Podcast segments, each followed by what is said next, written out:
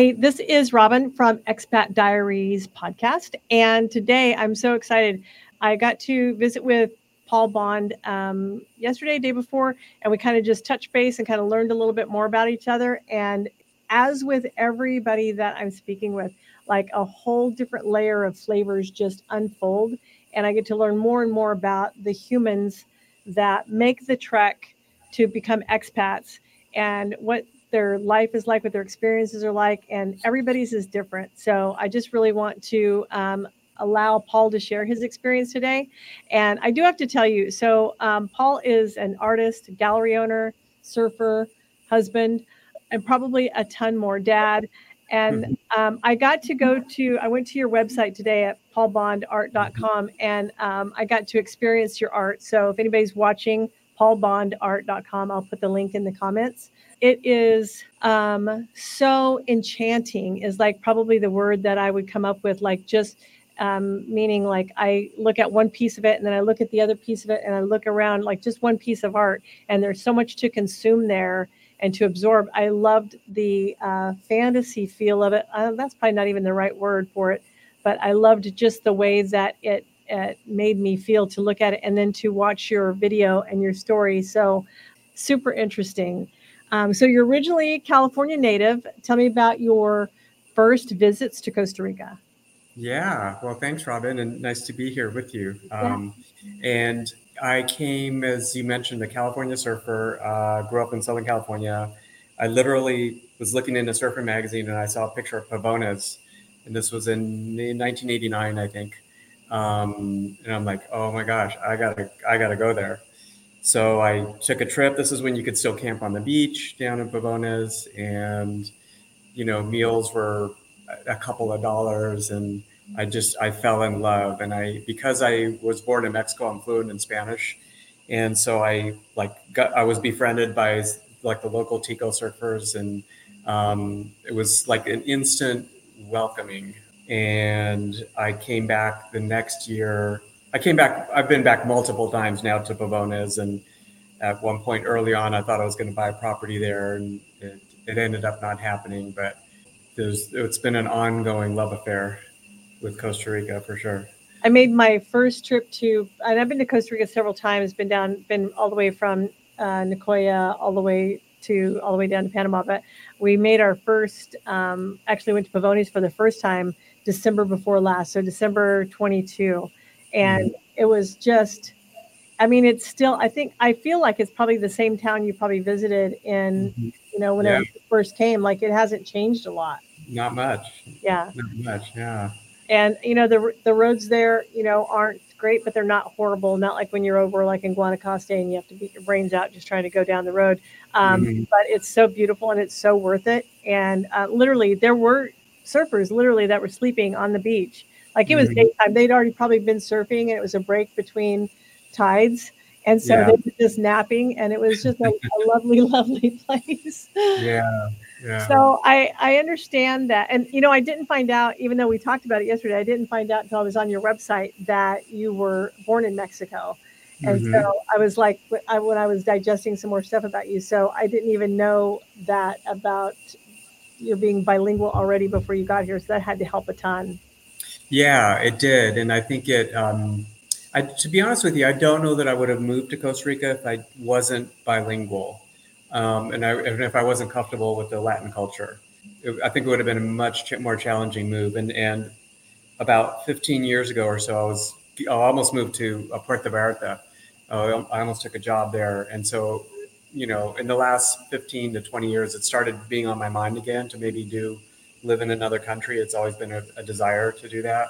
But yeah, and you know, and now being here, speaking Spanish, I feel I'm still working my way into like friend deeper friendships with the with some of the ticos that I've gotten to know, and, and I'm getting there. But it, it's been a big advantage for sure. I'm sure, absolutely, and it's yeah. something I work on every day. So I'm I am not great at it, and it's funny because I I will try every time like i will like i will perfect a phrase i'll put myself in the perfect situation for it and inevitably i will say it and then they they look at me like this I have no idea what you said. I'm like, I know I said it properly. and so it gets a little intimidating at times for sure. Yeah. Um, so I know that you, um, when we talked about like you, you had came several times to Costa Rica, but it was never really your intention to move here. What what changed your mind? I got remarried. My my current wife. We we met in 2008, and I think either that year, within a year or two after that, her mom bought a piece of property here uh, wow. in Costa Rica. Yeah, she she did. She got on one of those. Um, she lived in. She lives in Florida. She got on one of those um, advertisements like, "We'll fly you down, show you right. property. Hopefully, you'll buy something from us." So she ended up in in uh, in um, Ojochal, which is where we live. Um, toured this area and bought a piece of property, beautiful piece of property, with the intention that she was going to retire here. And she didn't end up retiring here. Her life took a, a different turn. Um, but she passed, she gave us the property three, four years ago now. And so that, like, that obviously it's like, okay, well, what do we do with this? Do we, we've got a vacation place now, you know, and it morphed over the course of a few years to us deciding to move here on a how big is how big is the piece of property?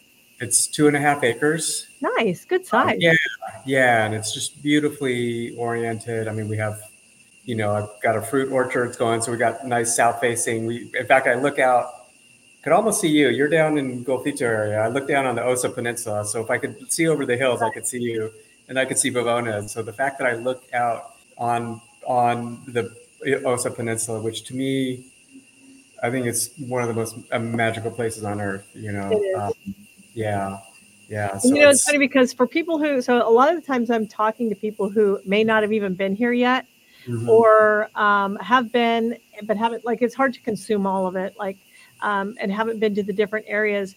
But one of the things that I found so refreshing um, when I travel, anyways, for leisure, I I never go any place touristy. I don't travel like a tourist.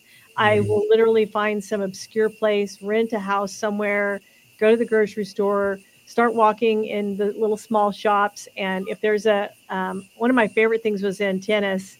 Um, a lot of the smaller towns in Costa Rica will always have a city center, right? And there's mm-hmm. a park in the center, and then there's a church on one side, and then there's a soccer field or football field on the other mm-hmm. side. Mm-hmm. And it's always set out like that. So, like, that's where I always gravitate to because I want to be like right there in the middle of that.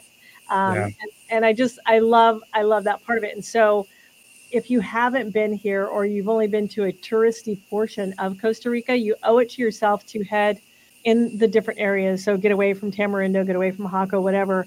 And whenever you just see undisturbed beach where the jungle just grows right up to the beach, like mm-hmm. it's jungle and then it opens up into beach and there's no restaurants, there's no houses, no resorts, just what you want to see. Like I, am always surprised, and I know you being a surfer, probably it, it's just so breathtaking to get in the water and then turn around and look back at the shore.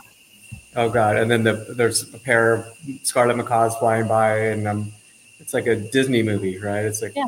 Snow White. a beautiful mountain range you yeah. know behind that it's just it's just so it's so beautiful it's so funny because like there are times when I will, um, if I'm house sitting for a friend of mine and I'm like in Ojochal or in Uvita and they're up in the mountain and I have got up that morning and washed my laundry and I've hung it out on the line to dry and I head into town or head to the beach or do whatever and I turn and look and I go, holy crap, there's clouds up there. It's probably raining up there. I got to go back home and get the laundry. I know they're going to be wet by the time I get back there. Uh-huh. Uh-huh. Okay, so um, so then so you and Donna then decided that you were going to start building your vacation home here on this two and a half acres, mm-hmm. and mm-hmm. um, this is kind of interesting because I um, I want to tell you I want you to tell them the story about this because there's kind of a wild card thrown in there that nobody could have saw coming. Yeah, well, so we, you know, we my wife and I definitely live by you know we're we just we live we're open and we're expecting the best and things just kind of unfold organically beautifully to our advantage um, there's not without its challenges but so when her mom offered us the property um, donna had never been here so we, we came down and we looked at it she's like, yeah, this is pretty cool. I mean, yeah, we'll take it. You know, what's the worst that could happen? We'll, if nothing happens, we'll sell it down the line or something, you know. And um, so we did the transfer. And about a year later, we, uh, my father, who had died previously, his wife died, and then they, they liquidated the estate. Um, so between my siblings and I, we received not a huge amount of money, but like just enough to build a house on. And my wife was saying, up to that year, because we tried to get a home equity loan on our house in California and we couldn't get enough to do anything worthwhile. She's like, well, when the money falls out of the sky, we'll we'll do something with it. So thanks, Dad. The money fell the money fell out of the sky. And it was it was just enough to do what we wanted to do, like with a house that like we felt good about. And you know, and I think Robin too is like maybe our experience has been quite different because I, I run into people who have worked and a lot really hard and, and then retired and they saved their money and built and they had to be really conscious about like exactly where they spend every dollar and it's not that we weren't conscious but like the the property and the money were given to us and it was like it was like play right? It was like funny money. Yeah. And it's like all right you know and again it's like we build this house like where's the worst happen we'll sell it we'll probably have a little profit. So it was all very it was all very easy and fun you know? And, and because we weren't building it like this is where we're going to live the rest of our lives it's like well, let's build it in a way that we, it would be a place we'd want to go visit, you know? Um, so it was a very different energy around it in terms of how it evolved for us. And so, uh, so we built, we started building right at COVID, um, right when COVID started and they closed the borders and we couldn't get back into Costa Rica. So we had to do everything online through WhatsApp, through videos, through phone calls with our builder, who's who, who is American, that made it easier because they're they're savvy enough to send us what we needed to see. Right. And again, we had this kind of playful attitude about it. Like I wasn't at all stressing that I couldn't be here, you know. And in hindsight, and our builder even said this. He's like, "It's probably better you weren't here because you would have been you would have been trying to change things that really didn't need to be changed." You know, there's a couple of things we might have done differently, but they're pretty minor. So again, it, it just unfolded beautifully, and then we, you know, we came here and the house was 95% done. And, you know, we showed here up here at night in January of the following year. And my wife and I just like sat here and the stars, the Milky Way was out. And we just like started crying. We're like, what the hell? We're like, where did this come? Where did all this come from? you know? And, it's amazing. It's amazing. Like I and tell me about tell me about your house because I know that you were telling me about the size of it and what else you built. Yeah, so we built uh, initially we built a, a, about an 18, 18, 1900 square foot, three bedroom, two bath house. Again, the way we're oriented. So we're surrounded on three sides by the rainforest, like no houses, people around. Right. Uh, and then we look down on Playa Tortuga and then down on Osa Peninsula. And it's, you know, it's like a, what they call the tropical modern, you know, steel frame with a, with a hard, it's not drywall, but it's the hardboard material we, we talked about doing a, like a Balinese style house, and which was my dream, but it, uh, it, it wasn't really in our budget. So, and then when we so we built that, and then when we made the decision to move here, which was about two and a half years after that, and we sold our home in California, we added uh, another 800 square foot. So it's an art studio. My wife, who's a, a coach and consultant and does uh, women's retreats here, uh, her office, and then an, an, extra little bedroom loft space up there. So we have we've got a com- we joke we've got a compound. You know, we're, we're I think literally a legit compound here now. So I love it. Yeah, more house than we probably need, but you know, I've got kids and grandkids, and um, so it's a good it's a good place for people to come hang out. So speaking of kids and grandkids, like I, I always think like how that's probably some of the most difficult decisions, right? So if your family are still in the States and it feels like I'm, I'm escaping and I'm abandoning you and I'm leaving you behind. So how does the family feel about your guys' transition, yours and Donna's transition? Yeah, well, one of the things that made it pretty easy for us is that my mother lives in, I was in California, she lives in Colorado. So I don't see her actually any less than I did before. Right. You know? Um, my kids both relocated to Tennessee, and I see them probably about the same as I did because I either see them up in the U.S. or they come down here. So that made it easy for us. Um, I think had everyone been locally in one spot, it might have felt a little differently. For sure. My wife's family was is spread out around the country, so yeah, so that made it easy. You know, I think the hardest thing was the friends, the friendships. You know, the friends that lived in where we where we were located. But I can easily say we probably have three times as many friends now, just in the course of a year and a half. Like really deep, like-minded friendships. Right. You know. You I know. love that. I love yeah. that. And so I know that you have had had a gallery in California. Still, yes. Yeah, I do have a I do have a gallery space in California. Correct. Yeah. Okay. And then you um, opened a gallery in Uvita. Uh-huh. Yeah. yeah. There's there's uh, five other artists or six of us that opened a gallery together. So um, between our work, we're also promoting Costa Rican artists who have mm, there's not a lot of infrastructure here for for the arts. I was one of the things I was surprised about um, that the cultural elements they certainly exist, but it's not as rich as I think it could be.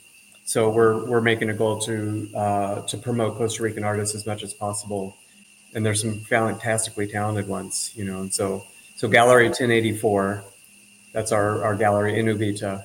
And tell uh, me tell me what that stands for. Ga- gal- gallery, I'm sorry, it's Galleria 1084. The number is 1084.com. Um, so the coordinates are uh, for this area are the longitude and latitude are 1084. I mean, we rounded we rounded it up, but that gives us like a sense of location for it. So when we pick the name, it's like okay, this is X marks the spot, and also trying to honor you know the local community yeah. that we've kind of immersed ourselves into for sure for sure. Um, so i know uh, we talked about this yesterday. Um, of all of the struggles and difficulties with moving to another country what's the most surprising thing that you've had to deal with that was like really unexpected? Like i expected this this and this. I'd already heard stories about this and this but this is the thing that i was like i didn't expect that. So when we prior to moving here we were renting our house and we had uh, a property manager we had an escrow or our property manager and an escrow company like paying our bills. Oh, the house that you built, you were renting out. We were renting out, yeah, prior to moving here. Um, so we weren't dealing with the day to day manage the day to day like financial piece of it, finding people to do repairs. We had someone handling all that. We didn't own a car here, so like we would pop in, rent a car, drive down from the airport. Everything was set up in the house, and we'd have our fun, drive home fly home. But living here, there's, as I was mentioning, there, there's a, a fair amount of life management. Like, you know, especially if you're on the in uh, in the jungle coastal areas versus the Central Valley. You know, the, our, our, builder likes to say, you know, the, the jungle's always trying to eat your house and everything you own, right? So you're, you're fighting back the jungle, you're fighting the mold, you're, you know, you know, opening the bank accounts and dealing with the, the banking issues, how do I want to say this? I, I think that the inefficiency of how a lot of things are run in Costa Rica, it, like it threw me a little bit. And because coming from the U.S. and even coming from Europe, I think people like you expect things to work, and they're they're kind of dialed in. And Costa Rica has this charming dysfunctionality to it, right? That's that once you kind of figure it out and you know how to work with it, it's like you work with it, right? But but until until then, I was fighting it. I was fighting it. I'm like, why is this not the way I expect it to be? It, it's a it was a big exercise in release and surrender. Um, I, the funniest thing I ever witnessed at all. So we had met with our attorney in San Isidro, and we needed to get our bank account set up, and so he sent us to um, a bank in San Isidro, and he like sent us with all the documents we would need everything and we go in and we're in San Isidro, so it's a bigger city, so it's a bigger bank. It's not like the one in Uvita. and mm-hmm. there's like row after row after row after row of these chairs, like not a bench, not anything, these just these chairs. And the most, I mean, to me, it was like the most, I literally videoed it because it was so hysterical that when somebody got called up, everybody stood up I moved one seat to the right or whichever way they needed to go, and then sat back down again. And this went on over and over and over again. And it was like to watch the, and it was serpentine, right? So it was like this.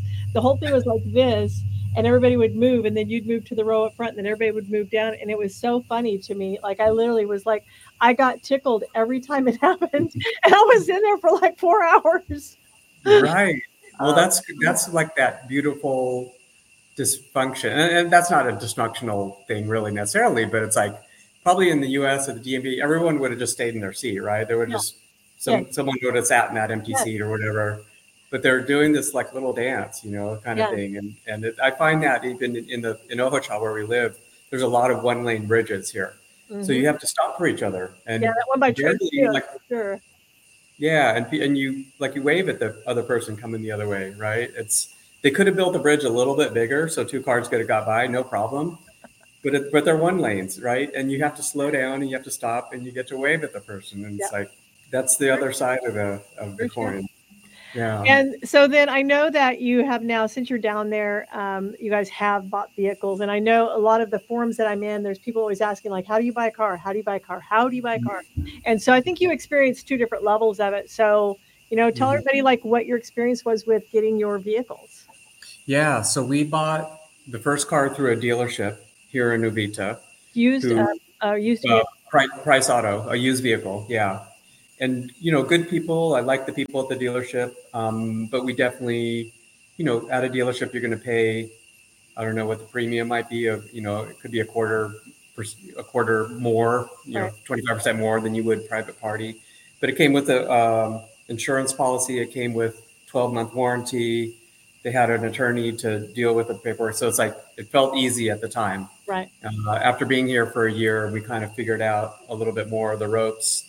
We used a broker um, who I also recommend, uh, CR Car Hunters. Mm-hmm. His name is Benicio. Um, CR Car Hunters, I think is his business name. Um, and for a, quite a minimal fee, he'll help you source a car. Most of them come from San Jose area, have it checked out, send videos. I okayed it all, then flew flew in there, um, saw it in person, signed off on it. We did the paperwork. You know that didn't have a warranty, so I was like taking some chances. But yeah, the car thing that was, that is another thing that threw me being here is like how expensive cars are and how not as easy it is to find a car and get it checked out, especially because often they're in a g- different geographic area than than where you live. You know? So, did the second one work out well for you? It did work out well. Yeah. Yeah. I mean, they're in the shop a lot because we're up a mountain road and suspensions are going out or, you know, that kind of thing. I told so, my I told my business partner when we first started talking about moving down there. Well, when we first started talking about moving down there, we had only been over to the Nicoya over to Guanacaste, and those roads are brutal. I don't know if you've been mm-hmm. over there. They're, they're brutal. Like they're they're like hang on to something because you're going to be rocking so hard you may knock yourself out on the side window. Like that's how bad they are. And so I told her, I said, you know, I said for a while Cadillac made a truck, and we mm. all know Cadillac has the best suspension. I said they don't make them anymore, but if we could find a Cadillac pickup to bring down there to ship mm. down there or whatever, like I think it would make the ride a little bit better. And she's like, mm-hmm. Think like I don't know if it would or not. And then thank goodness, like we discovered the southern zone. And even though um, you know the going up and the going down is a bit much, the highways are so nice and most of the rest yeah. roads are so nice where they aren't over there. Like they're right. just, just you literally just run out of pavement really quickly. Um, but yeah. I, that's the first thing I was thinking about is like what vehicle should have the best suspension on it because that's the one I want. Mm-hmm. Mm-hmm. I probably well, being, put more put more on too. Yeah, yeah. Well, I think for anyone moving here, talking to people that are living here, getting uh, establishing a good mechanic relationship is is key because they'll also dial you in on like what cars are they seeing are holding up the best, you know, mm-hmm. kind of thing too. So. Well, it's funny because I work in the states. I have um, I work in the automotive industry, anyways, and so it's so it's always so interesting to me to see um, models that aren't available in the U.S. Mm. And so um, was a lot of Mitsubishi dealers in the U.S. that only have like four uh, models available to them in the U.S. And I'll come mm-hmm. down, I'll be like seeing all of these different Mitsubishi SUVs, um, Toyota, uh, the uh, Fortuner, the Prado, all of those things like aren't available. They're mm-hmm. available mm-hmm. in Central America, but not there. And so mm-hmm. it's like super interesting to me too, because yeah. I, I live in that I live in that world. So right, right. Uh, that was interesting. So so so Donna's family was all good with the move also, yes? Yeah, yeah. I think I think everyone kind of thought we were a little nuts. Um, That's what I was waiting for. Right, because we had we have a had a really kind of cushy setup in California. We owned a house with a two point something percent mortgage, and wow. it's like on paper, it's like, why would you even be doing this? You know, and sometimes I still think maybe we should have kept that house. But anyway, what's done is done. But um, yeah, it was a little, and again, Robin, because I think because we live our lives like with when as we see as new experiences open themselves up, we see a door and we're like, okay, this feels kind of cool or exciting. Let's walk through this door and see what happens. So the the Costa Rica door opened wide. The Cal the U.S. life nothing. We were not running away from anything. No, there's no mm-hmm. doors closing there. Right. Like this felt more expansive. This felt like a new adventure that probably if we didn't do it now, I'm I'm turning 60 this year. My wife's in her late 50s. Like one of those things. If we don't do it now, I don't know that we would do it in another 10 years. I mean, maybe we would have, but yeah.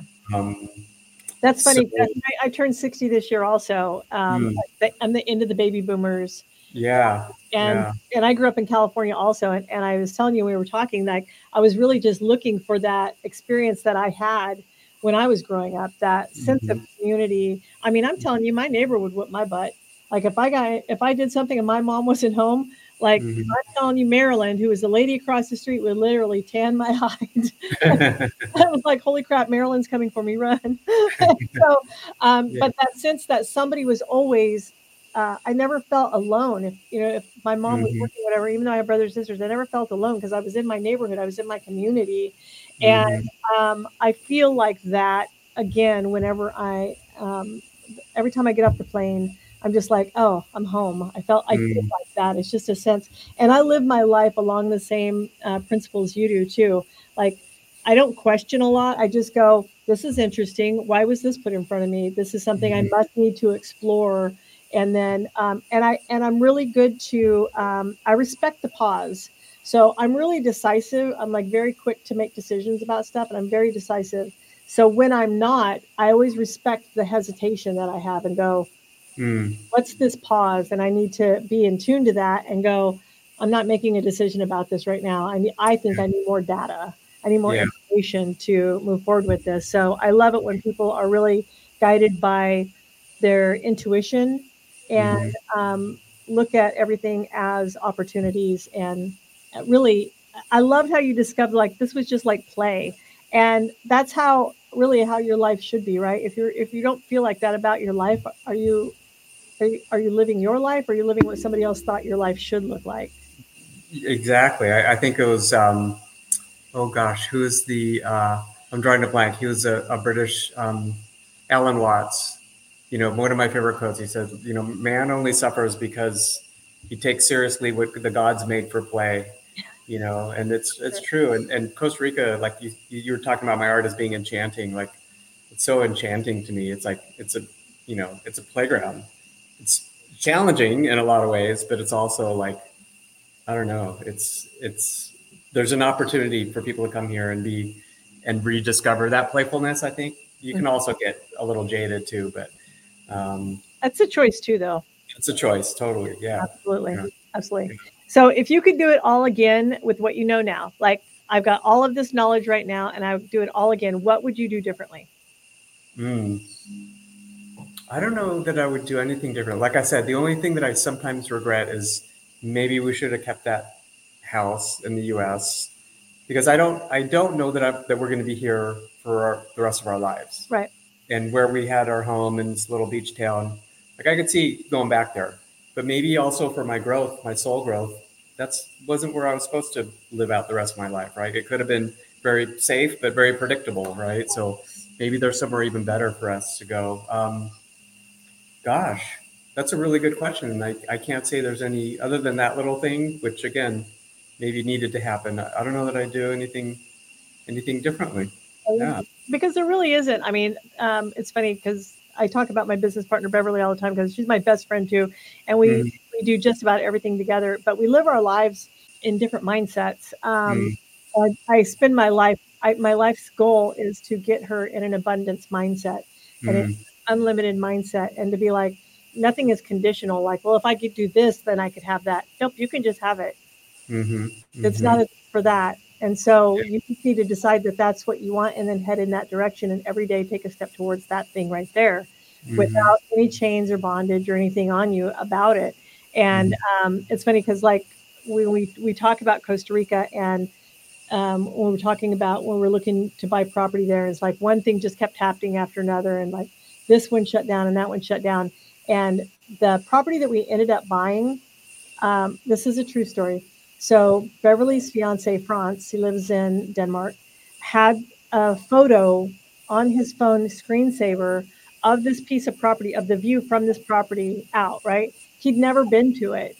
I'd never been to it, and um, so then um, last January, January 2023, when we were doing all of our due diligence on the hotel that we were looking to buy in Golfito, Bev and I went down by ourselves. Um, Brian and Franz had gone with us in December, and we went down in January. We were just tidying up like the um, the soil test and and some other things. And um, while we were there, we decided to go um, take a drive up this Tower Road and just look around. We had some extra time to kill, and we like found this piece of property and we are just looking at it going, this place is amazing. We're like taking videos and pictures or whatever. And um, I messaged to a friend of mine um, that we met in Costa Rica. And I'm like, um, Tavi, do you know who owns this property? And he's like, yeah, yeah, my friend, my friend, I'll get you his number or whatever. So we, so we, we literally were flying out the next day. So came back and we were downloading pictures and sent them to Franz. And he like literally took a picture of his screensaver and went, this has been on my phone for over a year. Wow. And I'm like, so I'm going to tell you that he has still never been there yet. He hasn't made it to that piece of property yet. Yeah. we purchased it and they were like, when are you going to get to come down? So you, you ended up buying that piece of property. Yeah. Yeah. yeah. Oh, that's a great story. All four of us bought it and he still hasn't got to be there yet. So oh, man. we can squeeze in a short little trip. If not, we're going to be, we'll get to, he'll get to come down like this summer. But it was so funny because we literally did not ever plan on buying vacant land, bare land as it was. Mm-hmm. And it was mm-hmm. easier for us just to find something that was already established. And then uh, we, we went to it two different times. And then I, um, Beverly and I went back again. Uh, we were house sitting for Susan in May, I think. And then my husband Brian and I were down there again later in the year. And then we went to it again. And then finally I was like, look, why are we talking? Because he because Franz kept looking to buy property in Zancudo. And I'm like, mm-hmm. why, why, why, why, why, why? First of all, us buying property on the beach is almost impossible. We're not residents, we're not Ticos, and we would have to have a Tico that owned 51% of it. Like we, we can't, I mean, we could buy it, we couldn't build on it, we couldn't do mm-hmm. anything else on it. And mm-hmm. he just kept going back to Zancudo because he wanted to be on the beach. I'm like, I'm telling you, the mosquitoes are horrible. You want to be at elevation. We want to get away as much as we can and get up to the cooler zones. And so finally, we, when um, Brian and I were there the last time and we walked it with the owner, and it was so much bigger than I thought it was because I had walked it a couple of times and it was so much bigger. And he's like, No, no, no, we're going to go further this way some more. And I'm like, Okay, okay, we're going to go further this way some more. And I'm like, Holy crap. And it was just so much more. And, the, and he'd already had all of the hard work done, the topography was done. The mm. um, soil test was done. Everything was already done because he had planned on developing it himself. And so um, it was all just laid out perfectly for us to move forward with that. So we were just excited about it. And I, you know, we're, how it unfolds as to what, you know, what exactly we build on there. I know that you and um, Nate uh, are in the gallery mm-hmm, together. Mm-hmm, mm-hmm. And, um, like I reached out to Ben like a couple weeks ago and went, okay, how big were the cabinas on Tree of Life cabinas? Like, because that was the first place I had ever stayed when we came to the Southern Zone. And so mm-hmm. Ben was telling me the first ones we built were this size, blah, blah, blah. We built them like this. I would probably change these things. And because they were so simple in design and they accommodated what needed to, what, what anybody needed that was coming to stay um, and so it's like all of the connections that I've made over the years have all paid into this day. Yeah. We've all paid yeah. to where we are today. And so I'm super grateful for everybody that I've came across in this journey. Um, and I feel like it's taken forever you know, to this point because I've wanted it for so long. Um, yeah. I'm so excited now And then I'm like, okay, now I'm gonna be 60 and I got to work on building a house and building some cabinas and doing all this stuff. And like, well, sounds like fun. Yeah, you know, you're talking about connection. I mean, just what you're doing, what you're offering through this podcast. And as you were asking me, like, what the most challenging part was, it was like figuring out how Costa Rica works, you know, but having your connections, talking to people who have been here a while, who have figured some of this stuff out is so key. It, it, it definitely makes the path a little less rocky. You know? It does. It does. And I, I just really want to be that hub for information so that mm. people who've already done it can tell you, You know, Yeah. not just some jaded keyboard warrior who's angry today about something, his electric bill or whatever. You know, Yeah. going, stay home. You can't afford to even come here. Why are you asking that question? I'm like, Right. You grumpy old fart. Stop it. Yeah. He probably doesn't even live here. Right. Yeah. Probably not. Um, Yeah. I have so enjoyed visiting with you. I'm going to put the links um, to your art and to Gallery 1084, and even to um, we spoke about um, CR Car um, Hunters. I'm going to put all of those links in the podcast. So anybody can like find those resources there. But you, you really owe it to yourself to go and um, experience Paul's art. It really is um, just delightful. It's enchanting and it's um, really kind of thought provoking. yeah. Well, thank you, Robin. Well, I hope you have a great day. There's not there's not many bad days in Costa Rica, so I hope you have a great day, and um, we will talk soon again. Thanks. All right, bye bye.